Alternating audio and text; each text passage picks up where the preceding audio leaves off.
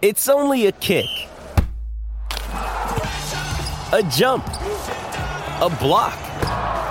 It's only a serve. It's only a tackle, a run. It's only for the fans. After all, it's only pressure.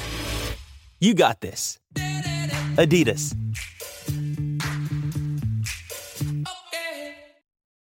This episode is brought to you by Shopify. Whether you're selling a little or a lot, Shopify helps you do your thing, however you cha-ching. From the launch your online shop stage, all the way to the we just hit a million orders stage. No matter what stage you're in, Shopify's there to help you grow. Sign up for a $1 per month trial period at shopify.com slash special offer, all lowercase.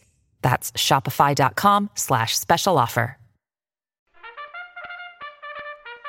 On trackside, it's time to head to the mounting yard. sen.com.au forward slash tips. If you like to shop early, best place to go. Get out of bed. We get up earlier, and away we go. Our best bets are up from about 11 a.m. Eastern, which, if you live in the West, is even better because you're barely out of bed. But the good news is our best bets are up. Let's get into it, Milo. Take it away. Uh, let's start in the next here at Launceston. We're with Van Scotia here for Lindsay Smith. Really liked how it hit the line at Hamilton last start. Freddie Kers- Kersley goes on, drawn superbly, even money. Uh, this will be close to one of the better bets of the day. I think Ooh, it's a pretty like a reasonably weak maiden here. We didn't see too many horses run on, but we didn't see tearaway leaders either in No. the first race here. Attaboy sat in the box seat, run of the race. Mm-hmm. I think you've got to find map horses here today at Launceston. Going to be very difficult to be probably five or six deep and then try to reel them in. So we start with race two, number 11, Van Scotia. We'll go to race four here at Lonnie, number seven, Inner Star. We're currently getting around $4.80 and $1.95 each way all day for Froggy Newitt in the Blacker Yard. Uh, an inside draw again, just a horse that'll sit just off speed. Froggy will give this an absolute peach. Didn't miss by far i- in the last uh, last start because it ran into a smarty in Tsunami Sam. Uh, really keen on Interstar in that race. We'll go to the second best on the card at Launceston, race six, number three, GG's Gemstone. Siggy Carr, everyone knows Siggy Carr's Star. my favourite down here. Absolute Siggy Carr favourite. the star. Is that the phrase? It Siggy Carr, the star, two dollars eighty currently uh, at the moment. So horse, it's four from six at the track. Has one track and trip, four from eight with the jockey. It does love uh, a little bit of a freshen up. Um, it's had that couple of weeks off. Uh, ignore the last run at Hobart. I think it'll be getting the done. GG's Gemstone, and then we go head to head. We go to the cup. Here we go. How on, how on God's green earth can you not be with Aurora Symphony? Here we go. It belted the life out of them last start. He it did. Trucked to the corner and it spanked the same Mm. field. It's won this race twice before. He has. This has been the target the whole time with the hundred thousand dollar bonus, especially after the Hobart Cup and the Yep. Launceston Cup double. If you're mad if you're not with Aurora Symphony and you're going to tell me you are absolutely bonkers. Let's call me mad because I am not with him. He's such a quality animal. And honestly, Milo, you know I'm one of the biggest, if not the sport, biggest sporting and racing nerd, and I get caught up in the emotion and the romance of racing. But the fact is, he's got to carry 61 and a half now. He has got a superstar on his back in Jordan Child. Mate, it who I belted know the you are big. absolute life out of them Yeah, last start. but acceleration with our man Harry Coffey. It's going to get back. I think they're going to hum along a little bit.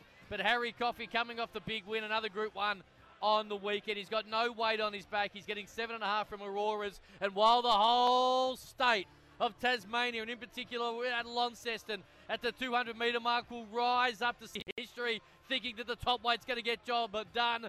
Acceleration with Harry Coffey's going to nut him in the shadows of the post. I don't want to take on the horse that everyone on track wants to see win, That's but. I am being legitimately, legitimately thinking about my listeners and our listeners around the country. And I think Acceleration, who was really good last start in the Great Western Cup, is primed.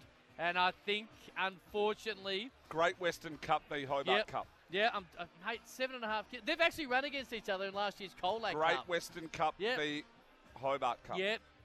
Right. Aurora Symphony belted the living daylights out of them. I'm Belted excited. I'm excited. I am also with, how about this?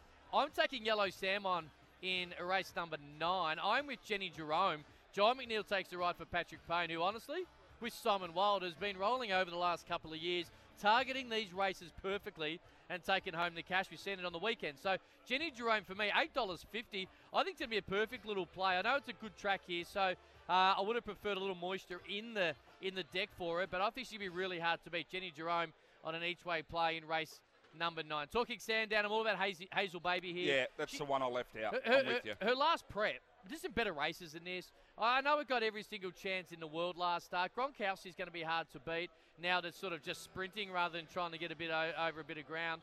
But I, I think Jamie Kah, who's in ripping form, coming off a blue diamond, from that gate gets run of the race in 16 minutes' time. So I think Hazel Baby will win there. And Rose Hill, now, this is interesting because there is a very, very, very short price favourite in race number four. It is number two, but it's drawn horribly. So I am going with Annabel Neasham and Nash Rawiller with an Australian debutant. That means it's first race here On on, Australian debut. soil. Yes, uh, it is number one Cormac T. Uh, Nash Rawiller from that spot can just allow the horse to roll on in over the uh, over the distance of 1500 metres. I think Limburg it's going to have to push forward and mean a bit of speed into the race. I think Cormac T runs over the top of them, and then of course race number six. I am now Tags is listening, no doubt. Like there is no doubt in the world Tags is listening as the beautiful horses go past us here at Launceston, Milo. Where's your winner?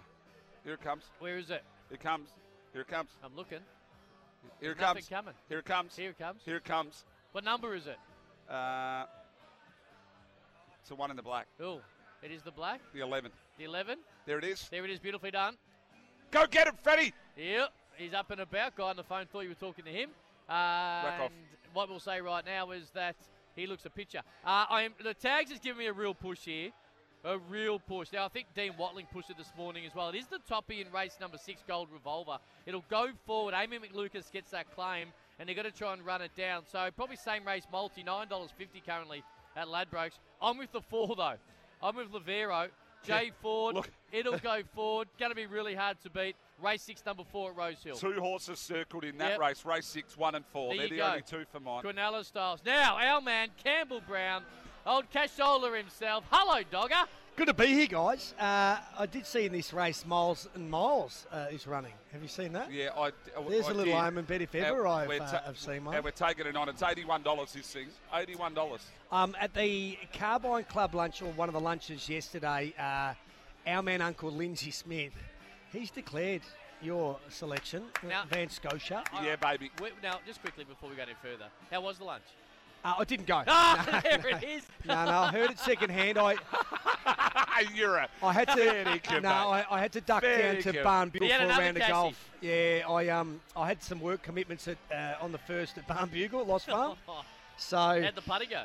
uh, putter was a little bit uh, off centre. Yeah, okay. Yeah, didn't find the hole as well as I thought it Yeah, could. cool. Cut- bit stiff on a couple of putts. Yeah, yeah, missed a couple of cup, uh, four footers, but um, great day of racing here, and it's always good when Uncle Lindsay, our man, Yeah.